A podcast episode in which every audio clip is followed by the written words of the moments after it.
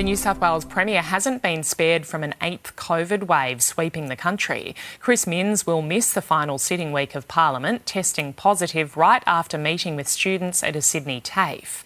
Everyone he came into contact with is urged to look out for symptoms.